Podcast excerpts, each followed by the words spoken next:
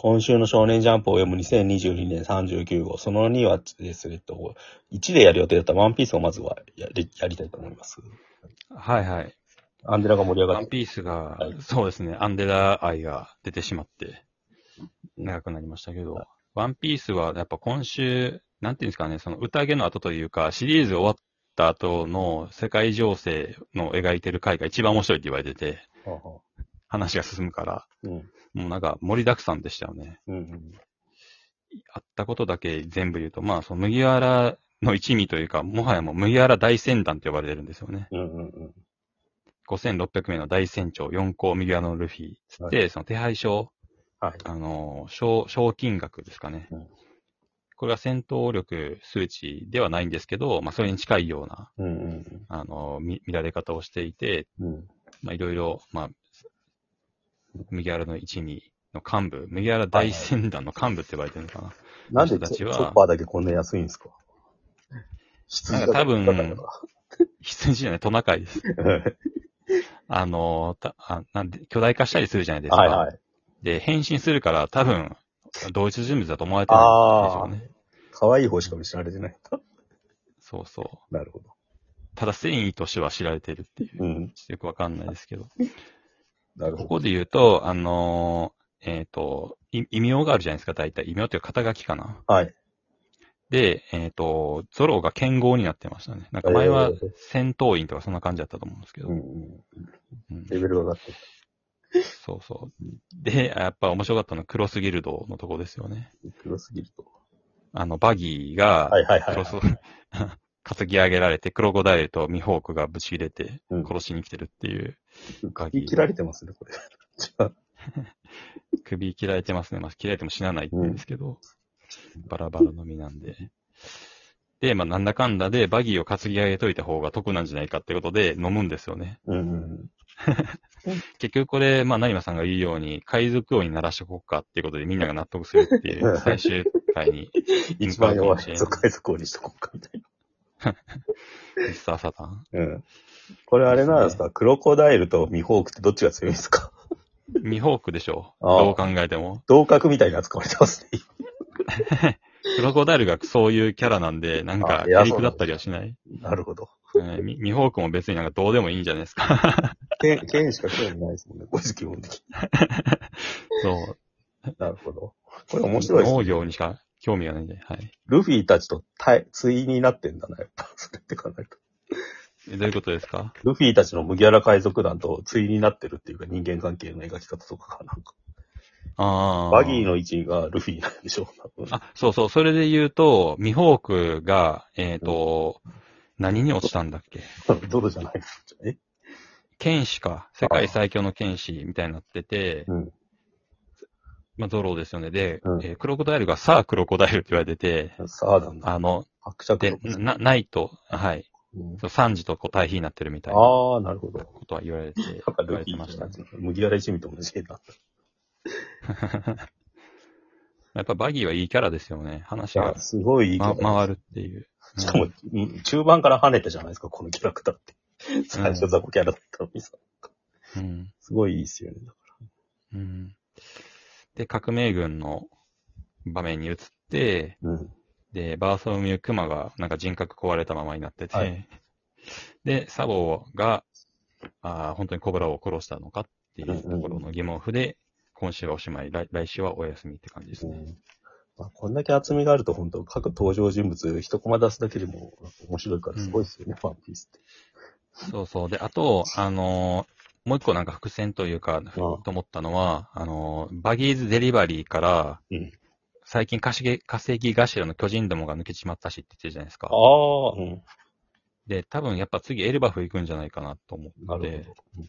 うん、巨人族の島で、うんで、三大兵器のうち、プラトン、ポセイドン、ウラヌスのうち、ウラヌスだけがちょっとよくわかんない感じになってるんですよね。ええうん。エルバフにあるか、エルバフにその、どこにあるかっていうのが、わかるようにな、いけばわかるようになってるのかとか、えみたいなことは思いました。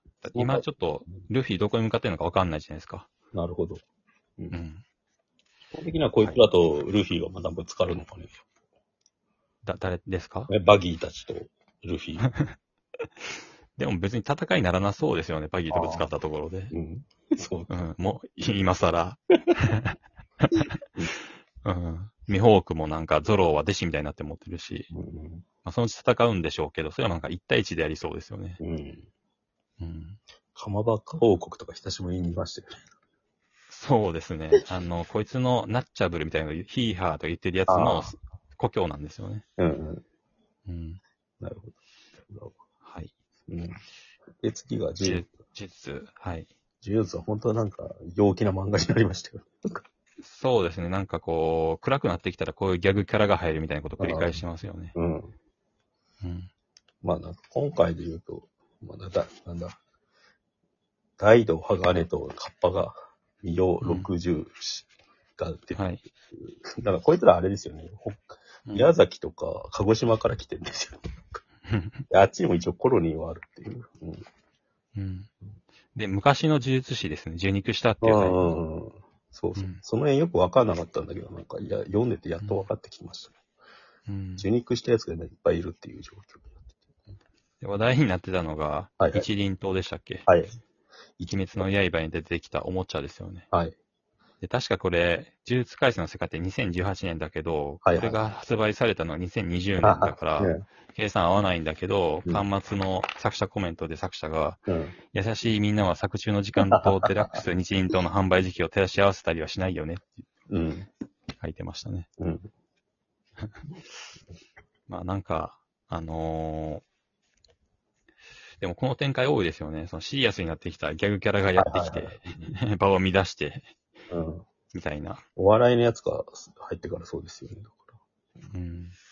これあれなのかなこの剣士のおじさんって、活心がモデルなんですかねあ、そうなんですかね。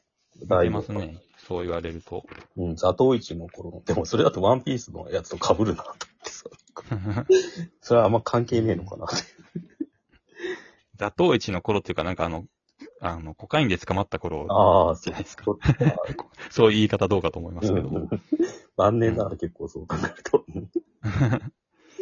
全然関係ないですけど、2ページ目になんか魚の樹齢ですか？出てるじゃないですか。はいはいはいはい。なんかパ、パ、パプア君のキャラみたいなああ、網タイツ入ってて言いました。感じですねうん。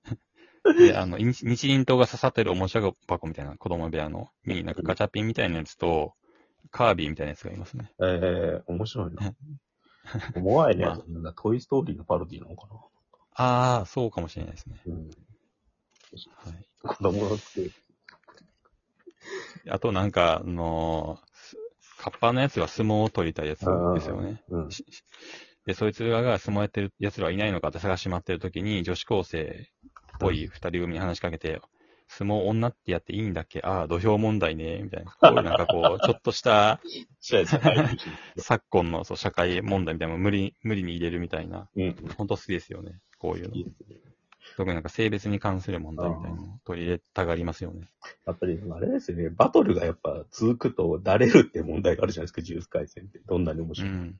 それをどうなんか脱臼させるかみたいなのを考えた時にやってるのが、この新キャラを、ギャグテイストの新キャラを混ぜていくってやり方なんだな。まあ、っていうか、あれですよね、その、主要なキャラ同士のバトル、バトルならまた見れるけど、うんなんか、割ともう、そんなに長くやるようなキャラ同士じゃないだろうみたいなところだとやっぱりだれるっていうか、うん、っていう感じがありますよね。うん。まあでも今週はそういう意味で、剣士出てきたの面白かったですね。でちょっとなんか、、マキ、うんそうそう。何かが見えてない。そうそうそう。それで、マキのその、えっ、と、レベルアップのうんきっかけみたいなのが描かれるのかなっていう。うん。っていうか、最強じゃなかったんですね、まだね。ああ、なんかが足りない、まだ本当に。まだ当時みたいになってなかったっていう。うん武器の使い方なのかなうん。この今年のやつは目が見えないのかねあ、そうなんですか。いまあや、え？いうこと前ですか？でものかって言ってるじゃないですか。いや、あ、樹齢だけが見えてないんですよ、あ多あ、樹齢が見えてななんか、純粋な剣豪なんじゃないですかああ、きっと。そう、気呪配術師とか関係ない。うん、うんそうそなるほどな。う。急に目玉がなくなってるからどうなってる目玉なくなってます？あの、アップのやつ、見えていないかった。ああ、本当だ。だからなんか佐藤一のキャラ持ってきたのかなと思ったんですよ。なるほど。全然そう見えて、あでも、刀をガ剣士を選ぶかっていう時、黒目復活してますよ。なるほど。剣を持つと変わんのかじゃあ。面白いキャラだそうかもしれないですね。キャラなのにな、明らかにこいつ。面白いな、その、カッパのやつとか、なんか長く使う気なさそうなのになんか丁寧に書いてる はい。はいそして、な。ヒロアカかな、一応。ヒロアカはどうでした？今週は。